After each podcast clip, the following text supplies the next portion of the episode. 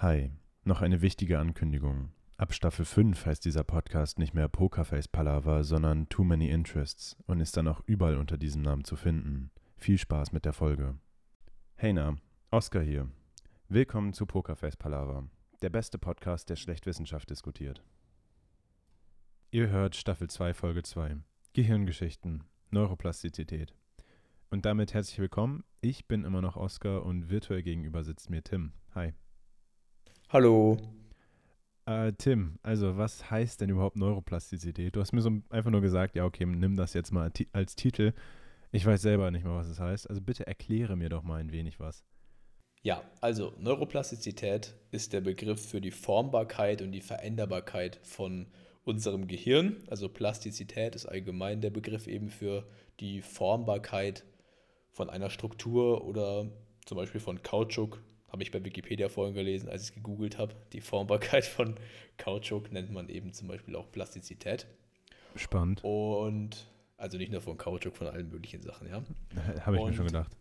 Es geht eben grundsätzlich darum, dass man sich mal angeschaut hat, okay, unser Gehirn kann sich irgendwie verändern und anpassen. Und es ist zwar kein Muskel, aber doch unglaublich trainierbar und veränderbar. Ja. Und da gibt es eine sehr zentrale These von einem Professor Dr. Gerd Kempermann vom Deutschen Zentrum für Neurodegenerative Erkrankungen, kurz DZNE in Dresden. Und der hat gesagt, Gehirne sind entstanden, um Bewegung zu ermöglichen. Egal was wir denken oder tun, Bewegung ist das Ergebnis. Auch Sprache entsteht letztlich nur durch Bewegung. Und wenn man da mal drüber nachdenkt, dann erscheint ein das ziemlich logisch.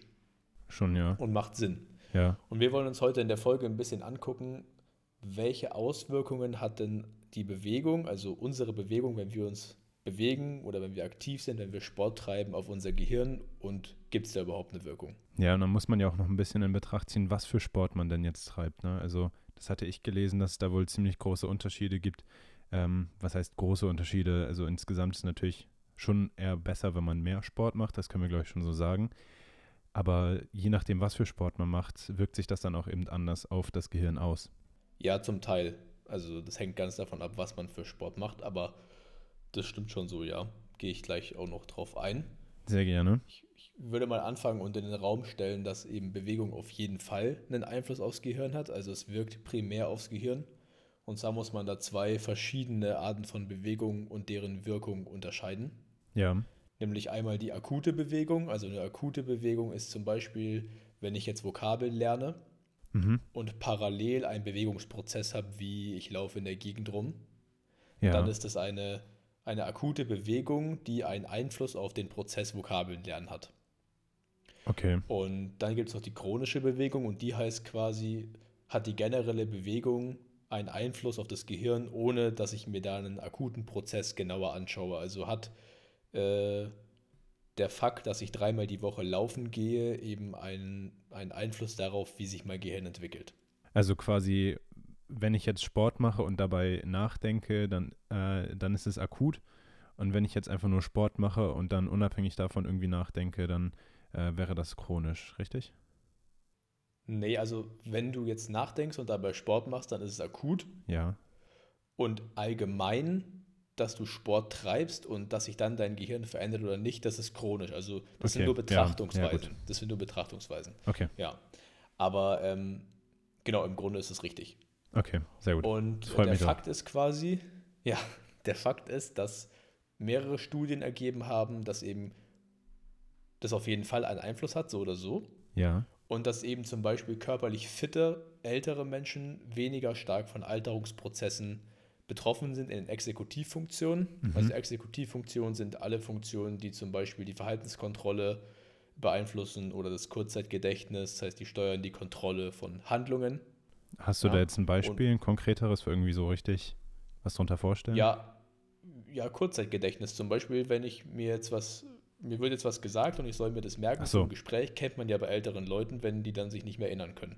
Ja, aber das ist jetzt noch nicht speziell auf irgendwelche Krankheiten bezogen oder so. Äh, ja, das kommt später noch. Also Demenz und Alzheimer, diese Geschichten, das kommt später noch, was das für einen Einfluss hat. Aber einfach so, dass man im Alter zum Beispiel ähm, ja einfach noch fitter im Kopf ist. Ja, ja gut. dass man diesen normalen Alterungsprozess, dass es langsamer wird, dass man sich Sachen schlechter merken kann, dass diese Sachen sind bei fitteren Menschen we wesentlich weniger stark als bei ähm, weniger fitten Menschen. Ja gut, also ergibt ja irgendwie auch so ein bisschen Sinn, was man, denke ich, aus dem Alltag kennt. Genau, und das liegt eben daran, weil das Funktionen sind, die an den Frontalkortex gekoppelt sind. Frontalkortex ähm, jetzt noch kurz als Kontext. Willst du das noch kurz erklären? Also es ist halt einfach eine Gehirnregion, richtig? Es ist einfach eine Gehirnregion, genau. Ähm, das ist jetzt aber gar nicht so krass relevant, also es ist einfach nur ein Fakt, dass es daran gekoppelt ist, diese Exekutivfunktion. Ist aber weißt du auch, so wofür, der, äh, wofür die Gehirnregion wichtig ist oder wofür die ja, genutzt wird vom Gehirn oder ist es jetzt egal? Nee, das, das spielt keine Rolle. Was eine viel wichtigere Rolle spielt, ist der Hippocampus. Okay. Der spielt nämlich da eigentlich die übergeordnete Rolle. Und der Hippocampus, der sitzt relativ zentral in unserem Gehirn. Ja. Und ist eben eigentlich dafür zuständig, so für, ähm, ja, man sagt auch, es ist das Tor zum Gedächtnis, weil einfach ein Großteil der Informationen, die langfristig gespeichert werden sollen, erstmal durch den Hippocampus laufen. Ja. Und es ist eben die einzige Struktur im Gehirn, es ist mit Abstand die plastischste, also die am meisten veränderbarste Struktur im Gehirn. Und es ist die einzige Struktur, die in einem, sagen wir mal, nennenswerten Umfang lebenslang neue Neuronen, also neue Nervenzellen bilden kann. Aha. Also in der Norm ist es so, dass nach der ersten Hälfte der Schwangerschaft, also wenn äh, eine Frau schwanger ist, dann ist nach der ersten Hälfte bei dem Kind eigentlich alles an Neuronen gebildet worden, was es gibt. Das heißt, eigentlich ist die Bildung der Nervenzellen dann vollständig abgeschlossen. Ja. Aber im Hippocampus findet lebenslang die sogenannte adulte Neurogenese statt. Also da kommen immer wieder neue Nervenzellen nach. Witzig. Aber ich habe tatsächlich weil, einen kleinen Fun-Fact. Also bevor wir jetzt äh, ja. zu viel weitermachen, ich habe einen kleinen Fun-Fact, warum der Hippocampus Hippocampus heißt. Ähm, das kommt, glaube ich, aus dem Altgriechischen, wo ja, Hippocampus das äh, so, so ein Fabelwesen war und äh, im, Ital im, nee, nicht italienischen, lateinischen äh, heißt Hippocampus Seepferdchen. Und weil der Hippocampus eben ein wenig aussieht wie ein Seepferdchen, ähm, ja, hat man es ah, Hippocampus ja, genannt. Ah, cool, das macht Sinn. Ja. Fand ich, ich fand, fand ich ganz witzig, dass man sich das vorstellen kann. Genau. Seepferdchen. Genau. Ja. Ja, cool. Also der ist eben ganz essentiell für dieses ganze Thema Bewegung und Neuroplastizität. Und es ist eben so, dass im Alter logischerweise die graue Substanz, wie man so nett sagt, ja abgebaut wird. Mhm. Und im Hippocampus kann eben neue nachproduziert werden. Also sehr vereinfacht natürlich gesagt. Ne? Also da kann immer ja, was klar. Neues nachkommen. Und ähm, das heißt, wenn ich mich mehr bewege, dann erhöht es eben die Bildungsfrequenz neuer Neuronen im Hippocampus.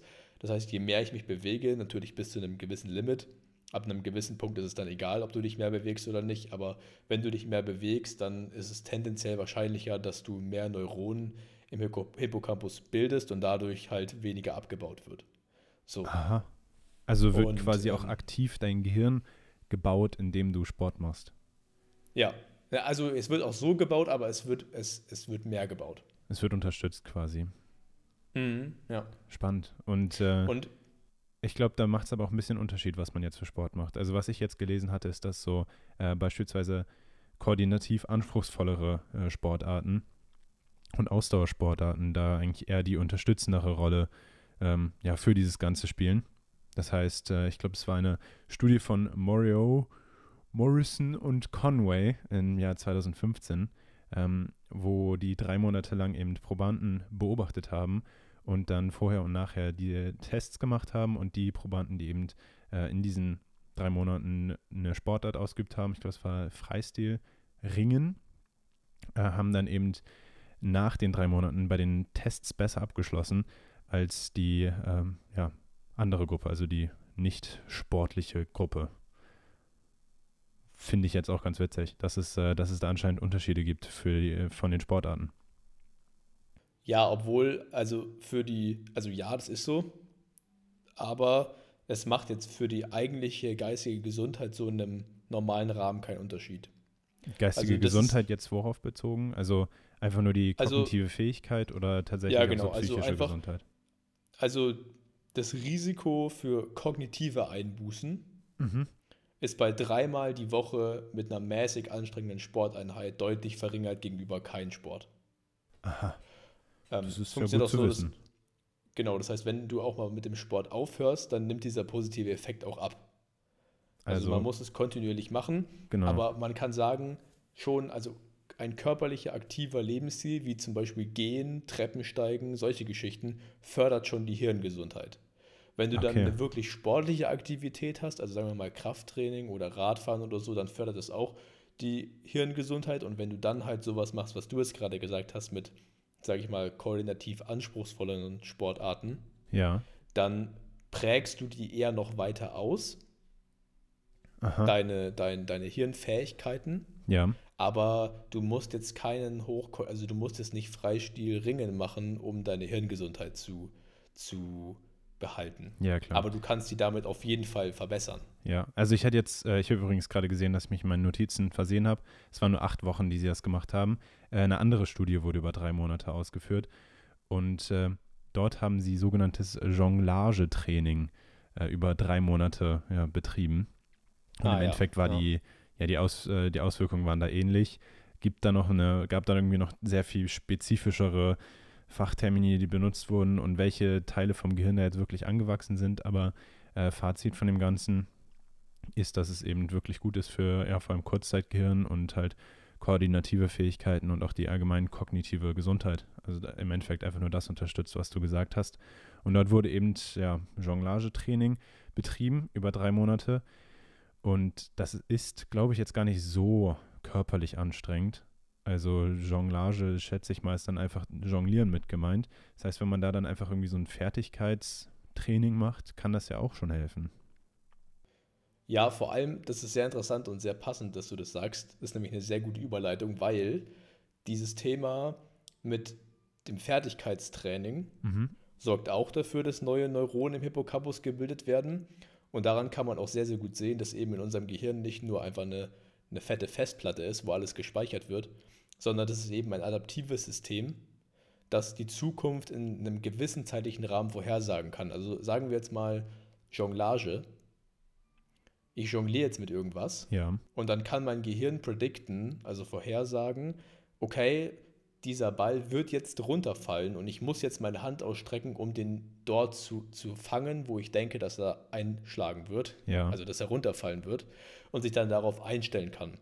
Und je mehr neue Neuronen du hast, desto schneller geht dieser Prozess und desto besser kann diese Adaption eben abgebildet werden. Das heißt, sagen wir mal, du machst jetzt regelmäßig Jonglage-Training, dann wirst du auf jeden Fall sehr schnell irgendwann die, das adaptieren können und lernfähiger sein, wenn du jetzt was Neues machst. Mit, mit cool. Jonglage, ja. Ja, und allgemein ja. ist es aber ja auch ganz hilfreich, wenn man ähm, gute Körper, also was heißt, wie nennt man das, äh, Augen-Hand-Koordination, also motorische Fähigkeiten ja. hat und trainiert.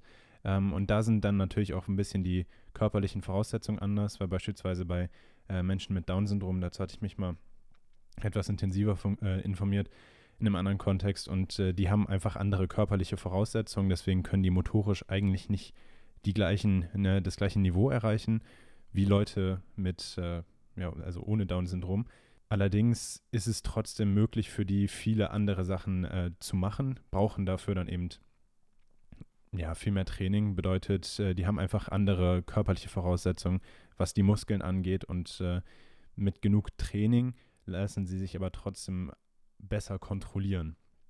Äh, konkret bedeutet das dann beispielsweise, dass ein normaler Mensch jetzt äh, nicht so viel Training bräuchte, um beispielsweise einen Ratschlag zu machen, äh, wie jetzt eine Person mit Down-Syndrom. Und äh, im Endeffekt ist es dann ja auch wieder so ein bisschen das Thema von äh, ja, Kopf- äh, und Körperverbindung. Also wie ist dein Kopf jetzt mit deinen ähm, motorischen Fähigkeiten verbunden? Wenn du da das jetzt groß trainierst und jetzt keine großen Fortschritte sieht, siehst, sollte sich das aber für dein Gehirn trotzdem gut auswirken, nur weil du jetzt körperlich äh, schlechtere Voraussetzungen hast. Bin ich jetzt ein bisschen abgedriftet, muss ich zugeben. Das macht aber auch nichts, weil das war auch was, was ich als nächstes sagen wollte ähm, dass eben auch, also die, die Verbindung von körperlicher Aktivität und Hirngesundheit, die ist nachgewiesen, die gibt es. Aber es kann eben nicht mit wissenschaftlicher ja, Evidenz gesagt werden, dass die körperliche Aktivität, also das Sporttreiben, was zwar unsere Hirngesundheit verbessert, ähm, eben das Risiko für Erkrankungen wie Demenz oder andere Gehirnerkrankungen verringert. Das ja. heißt, du kannst Sport machen und deine Hirngesundheit ist wahrscheinlich besser mhm. und du wirst weniger Alterserscheinungen haben, aber das Risiko, dass du Demenz bekommst, sinkt dadurch nicht. Ja, aber ich habe tatsächlich neulich gehört, dass äh, eine der häufigen so Allgemeintests von Medizinern wohl ist, ähm, dass ältere Leute oder Leute, die jetzt ja, steigendes Alter haben, sich eben auf ein Bein stellen sollen und dann einfach balancieren. Und das häufig schon ja, Zeichen geben kann, ob eine Person jetzt äh, Tendenzen zur Demenz hat oder eben nicht. Und wenn man eben körperlich sich betätigt und deswegen Sport macht und eine gute Kontrolle über seinen Körper oder ja gutes, äh, gute motorische Fähigkeiten hat, können dann eben auch diese Wahrscheinlichkeit ja, niedriger machen, dass man diesen Test beispielsweise jetzt besteht oder halt einfach da gut abschneidet. Und äh, ich schätze mal, das überträgt sich dann auch darauf, dass dein Gehirn einfach fitter ist auf lange Sicht. Also, also, ja, ja, also wenn du regelmäßigen, also wenn du regelmäßigen Sport treibst, dann ist das Risiko für so kognitive Einbußen auf jeden Fall geringer. Ja, genau. Und auch bei Menschen, die früher angefangen haben, Sport zu machen, ist das auf jeden Fall ein geringeres Risiko für solche kognitiven Einbußen als Menschen, die erst spät damit bekommen haben. Aber du kannst es eben wissenschaftlich nicht nachweisen, dass es das Risiko für Demenz verringert. Also du kannst dein ganzes Leben lang topfit gewesen sein und immer gut Sport gemacht haben und du kannst trotzdem Demenz bekommen. Ja, gut, das stimmt. Mit demselben natürlich. Risiko wie andere. Aber du hast, also beziehungsweise Vielleicht beeinflusst es es auch, aber wir können es halt einfach noch nicht eindeutig nachweisen. Ja, aber das ist ja auch ein bisschen äh, direktere Auswirkung von Sport auf dein Gehirn. Ähm, es ist ja dadurch, dass du einfach viel mehr Blut durch deinen Körper beförderst, dadurch, dass du äh, mehr Sauerstoff aufnimmst, ist es ja auch schon gut für dein äh, Gehirn, weil du einfach ja, im Endeffekt mehr Blut in dein Gehirn noch bringst und ähm, mehr Blut dann auch, äh, mehr Sauerstoff auch in dein Gehirn bringst. Deswegen, wenn man bei einer, beim Lernen oder so zwischendurch mal kurz äh, aufsteht, ein bisschen durch den Raum geht oder ja, ein paar Liegestütze macht oder sowas in die Richtung, dann sollte das ja auch helfen gegen beispielsweise Müdigkeit oder einfach so ein bisschen, äh, wenn man so, ich weiß nicht, wenn man relativ lange lernt, dann äh, wird es ja irgendwann auch mal so ein bisschen, ja, wie, wie, wie fasst man das in Worte, als äh, nicht einfach nur müde, sondern so, na, Erschöpfung halt einfach im Endeffekt. Und äh, da kann eben auch ein bisschen Bewegung bei helfen. Was ja auch ja, so, irgendwie es gab da sogar, logisch ist. Es gab da sogar eine Studie dazu, habe ich gelesen, ähm, wo sie eben getestet haben. Es war ein, eine Professor Röder, glaube ich, Frau Professor Röder. Mhm. Und die haben eben da mehrere Probanden über einen längeren Zeitraum Ausdauertraining machen lassen. Ja. Und ähm, es gab dann auch andere Probanden, die haben nur ein Stretching-Programm gemacht. Und mhm. diejenigen, die das Ausdauertraining gemacht haben, hatten eine bessere Gedächtnisleistung danach. Mhm. Und es hing eben damit zusammen, dass der Anstieg in der maximalen Sauerstoffsättigung, also das, was du maximal an Sauerstoff im Blut aufnehmen kannst, dass der Anstieg damit mit Veränderungen in der Gedächtnisleistung korreliert.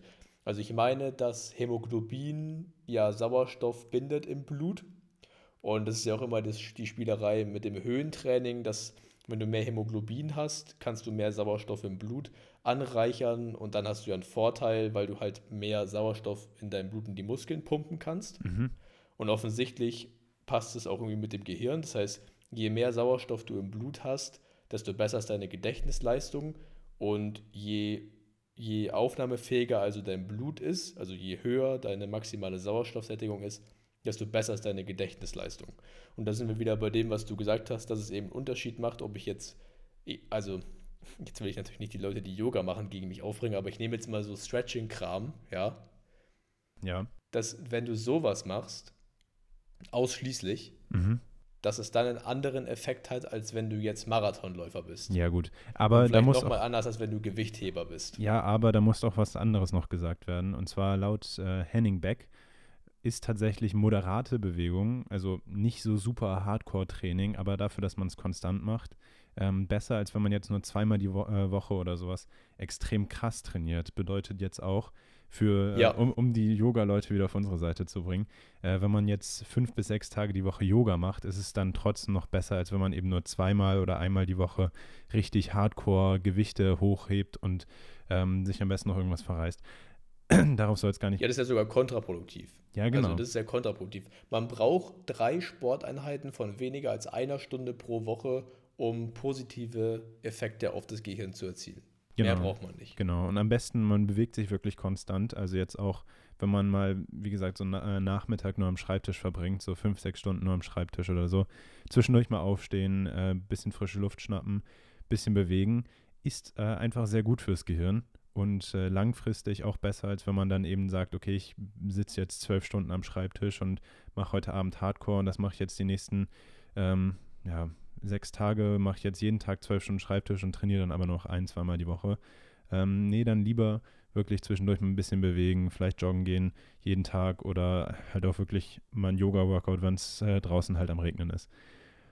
Also. Ja, also ich denke, man kann ganz gut zusammenfassen, dass eben die körperliche Aktivität auf jeden Fall einen positiven Einfluss auf Hirngesundheit hat. Dass genau. es dabei egal ist, ob es sich um den normalen körperlichen aktiven Lebensstil oder auch um die, sage ich mal, gesunde sportliche Aktivität ist. Leistungssport ist nochmal eine ganz andere Geschichte. Dass das eben Menschen in jedem Alter machen können. Also es ist nie zu spät für alle älteren Zuhörer.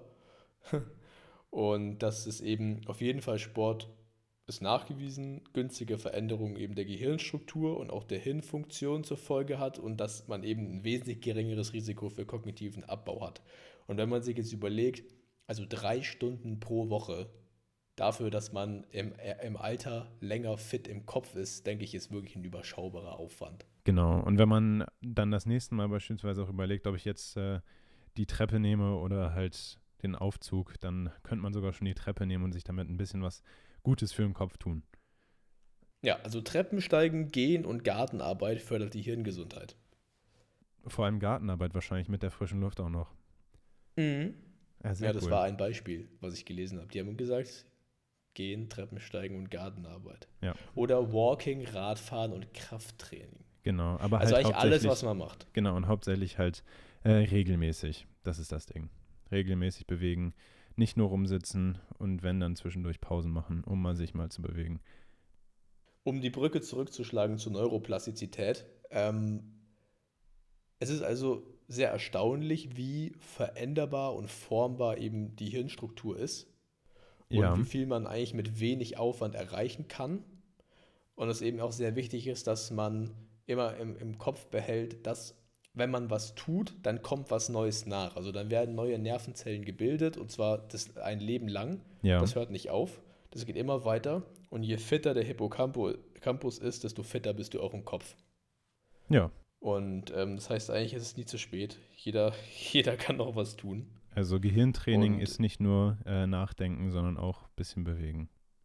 Ja, richtig. Genau. Cool. Und ich finde es eigentlich sehr erstaunlich, wie viel da geht. Hätte und ich jetzt auch nicht gedacht. Also man hört ja formbar immer, das ist. Genau, man hört ja immer so ein bisschen, ja, Sport machen ist gut fürs Gehirn und äh, Sauerstoff, bla bla bla. Aber dass es tatsächlich so große Auswirkungen hat und vor allem, dass diese Regelmäßigkeit da so super wichtig ist. Wenn man drüber nachdenkt, auch wieder, finde ich, etwas äh, recht logisch, recht ersichtlich, aber trotzdem krass, äh, das nochmal alles so ein bisschen genauer zu hören. Und äh, nur um jetzt nochmal die Frage von Anfang an zu äh, zu, zu, zu beantworten. Neuroplastizität bedeutet in dem Kontext jetzt einfach, wie viel man in seinem Gehirn machen kann. Richtig? Äh, ja, also Neuroplastizität bedeutet, wie formbar ist unser Gehirn und wie stark formbar ist es. Okay. Also ist es formbar und wie, in welcher Form ist es formbar? Ist es ein Fixzustand oder halt nicht? Und die Antwort ist nein, es ist kein Fixzustand. Und als Kontext für die heutige Folge haben wir uns dann einfach nur angeschaut, wie formen wir unser Gehirn, wenn wir uns selber bewegen. Ja, genau. Also wir haben uns angeschaut, inwiefern ist unser Gehirn in Bezug auf die sportliche Tätigkeit und sportliche Belastung ähm, formbar. Was genau. bringt es uns, wenn wir uns bewegen? Was macht es mit unserem Gehirn und macht es überhaupt irgendwas? Und die Antwort ist ja, es macht sehr viel und es hilft, was bewegt euch alle. Genau. Oder zumindest irgendwie ein bisschen äh, motorische Fähigkeiten Jonglieren reicht da schon. Ne? Also wenn man theoretisch eine halbe Stunde am Tag rausgeht, also wenn die Leute, sagen wir mal in der Mittagspause, anstatt irgendwo hinzufahren, zehn Minuten gehen würden, Stimmt. Dann würden sie schon was für ihre Hirnleistung tun. Wenn du anstatt, wenn du im das dritten so Stock wohnst und du gehst jedes Mal die Treppe. Ja, also drei Stunden pro Woche. Stimmt, also jetzt, also jetzt mal ohne Scheiß so richtig, äh, das ist ja äh, wirklich verschwindend gering. Also zehn Minuten laufen pro Tag oder gut, zehn Minuten hin, zehn Minuten zurück, dann haben wir schon 20 Minuten laufen pro Tag. Das dann äh, jeden Tag der Woche. Sollen wir noch ein bisschen mehr machen, vielleicht noch im Jonglieren, wie ich gesagt habe. Ähm, du brauchst 180 Minuten. Wahnsinn. In der Woche. Ich finde das aber ein ganz gutes Fazit. So, bewegt euch, äh, macht was, tut, tut was für euren Körper und es ist auch gut für euer Hirn. Und es ist nur ganz wenig, was man wirklich machen muss. Also es ist keine Fitness-Club-Mitgliedschaft, äh, wo man sieben Tage die Woche hingeht, um sein Brain nach vorne zu bringen, sondern es sind wirklich die Basics. So genau. Und wenn man von den Basics ausgeht, ein bisschen mehr tun, tut natürlich auch gut, solange man es nicht übertreibt. So sieht's aus. Genau, dann äh, von meiner Seite würde ich mich dann auf jeden Fall schon mal verabschieden. Ich glaube, es war eine ganz gute Folge. Genau. Nächste Woche geht es um die Speicherfähigkeit unseres Gehirns. Das wird auch spannend. Wie lernen wir, wie speichern wir, wie viel können wir speichern? Und ähm, ja, vielen Dank fürs Zuhören. Wir freuen freu uns auf nächste drauf. Woche. Ich freue mich drauf. Und dann, ciao, ciao. Ciao, ciao.